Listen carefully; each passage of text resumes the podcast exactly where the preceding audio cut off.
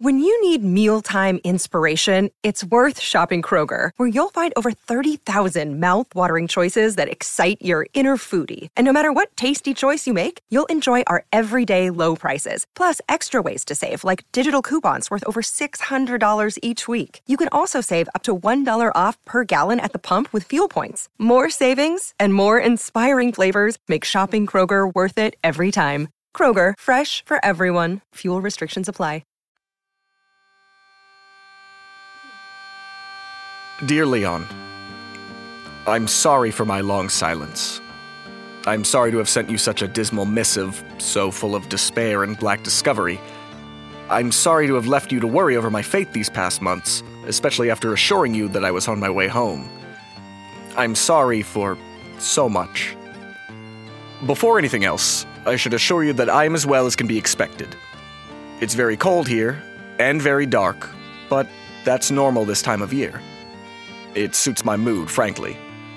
I recognize the fallacy of that, of surrounding myself with an environment that compounds my self flagellation rather than one that lifts me from it. But it's not as though I chose this place. It is simply where I find myself. And so I accept it as where I belong for the immediate future. When last I wrote, I had only just discovered the grim desolation of Atlantis. In hindsight, I can see how naive my hopes had been. It's a lost city after all. What was I expecting? A mermaid utopia? Well, you know what came of that. And so, I decided to come home. My intention was true. The problem was that I was still adrift in a strange contraption that I could barely control. I did my best, I stayed in motion, but I could only go so fast, and hardly knew where I was headed.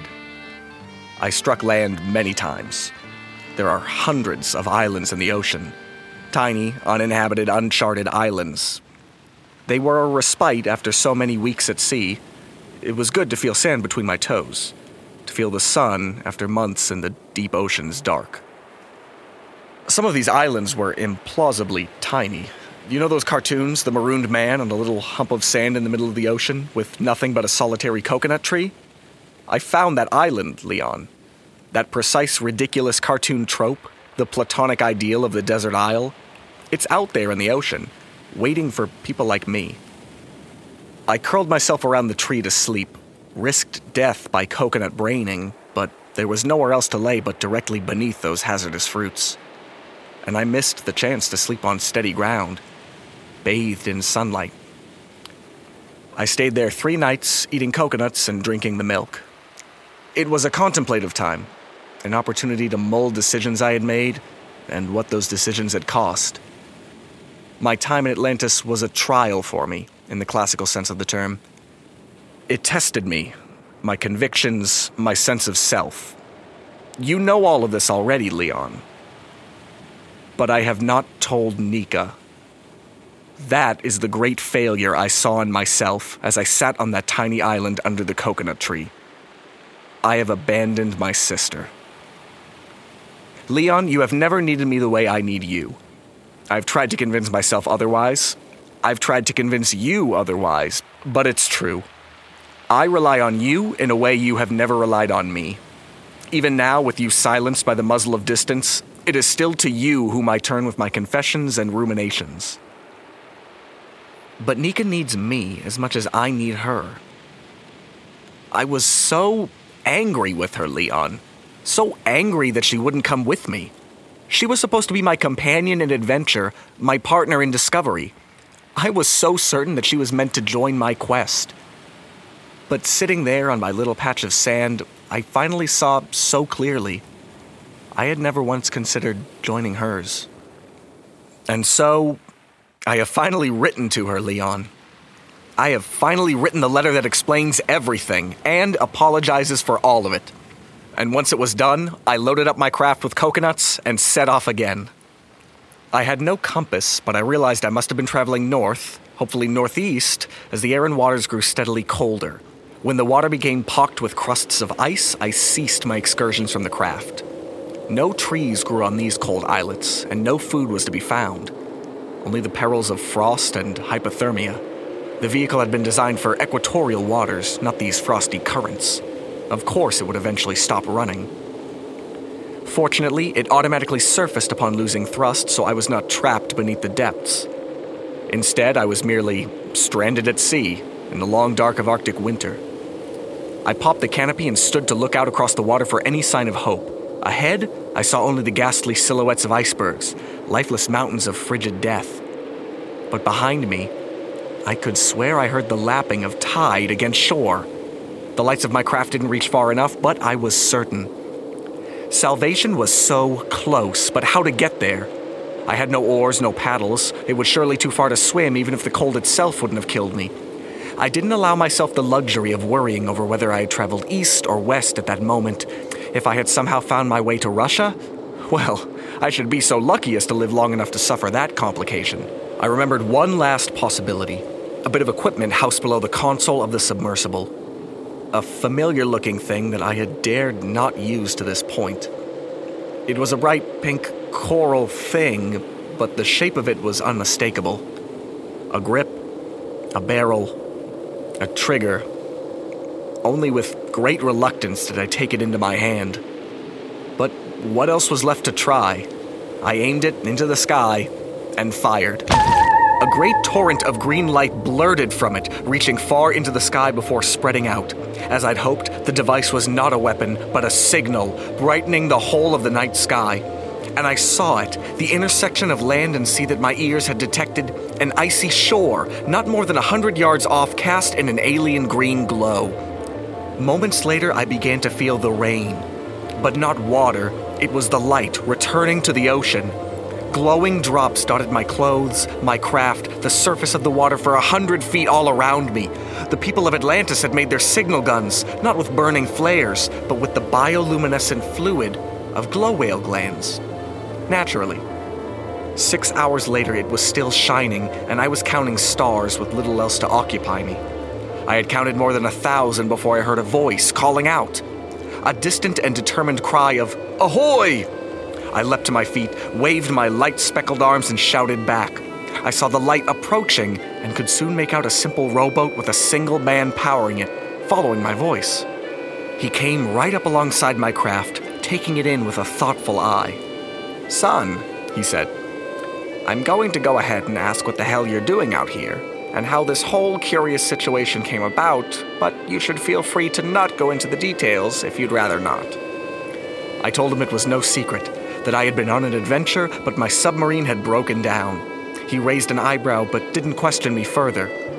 Well, you'd better come on in, he said. Name's Darby. I'll get you back to shore.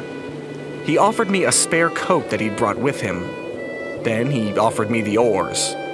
I just celebrated my 97th birthday, he admitted, so I hope you don't mind if I leave the return trip to you. I told him I was glad to do it. I was glad just to be alive and headed for solid ground. I couldn't even imagine how I would thank him.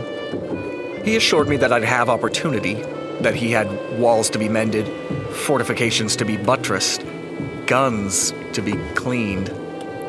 That last troubled me, as you must imagine. I assured myself he was just a hunter talking about his hunting lodge. Nevertheless, I promised to do what I could but stressed that I was eager to be off again, eager to return home. He laughed at that. You're in Alaska, son, he said. In winter. There's no planes in or out this time of year. No, nothing in or out but the mail chute. You're stuck with me until the thaw. And so that's where I am, Leon. Back on land, back in the country, but still so far from home so far from finally returning to you and Nika. But I'm on my way. In spirit, at least, I am on my way. With love, Dimitri.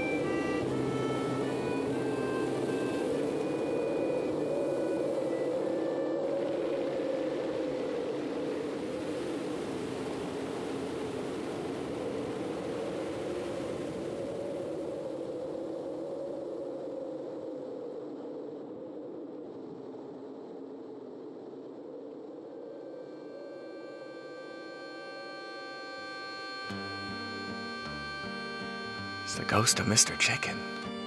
Wait, do you know the ghost of Mr. Chicken? I have no idea what that is. What? I'll tell you later. Okay. Greater Boston is written and produced by Alexander Danner and Jeff Van Dreason with recording and technical assistance from Marc Harmon.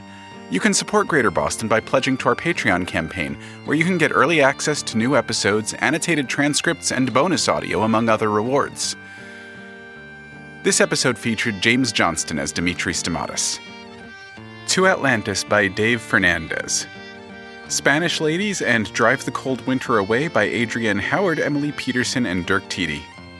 Transcripts are posted online at greaterbostonshow.com. All right. Okay, so the ghost of Mr. Chicken is this old like Don Knotts film film, um, in which like there's God, the details are escaping me the whole of the movie, but it's like there's this house and there's this ghost, and and it's really I remember it just scared the heck out of my little sister. She was maybe like seven or eight when we watched it. But it's Don Knotts trying to solve a, a ghost story, a ghost mystery in this house the Ghost of Mr. Chicken, which is just a funny, weird, very Don Knotts movie type name. But I made the great joke, to which no one laughed because no one knows this movie. Um, when they brought back Colonel Sanders for the KFC commercials, why didn't they just call him the Ghost of Mr. Chicken? Thank you. Sorry. But it's like, oh no, that's like an actual old people joke I just told. Oh no. The Fable and Folly Network, where fiction producers flourish. Cam Candor? Yeah, that was a strange thing. A prolific creator who disappeared suddenly in 2020. eccentric, weird, inscrutable. Cam Candor was like a 21st century Howard Hughes. Nothing is known. Cam Candor, man, woman, non binary person, no idea. Cam Candor, an enigma, a cipher, a mystery. Was Candor a genius or insane? Is there a difference? And one day, Cam Candor vanished into thin air. Off the map, off the radar, like Amelia Earhart. From me, BK Will, in conjunction with Trojan Cat Media, a division of Corp. Leave me alone. I don't have anything to say about Cam Candor. comes a shocking six part documentary series. Cam Candor is a Rorschach test.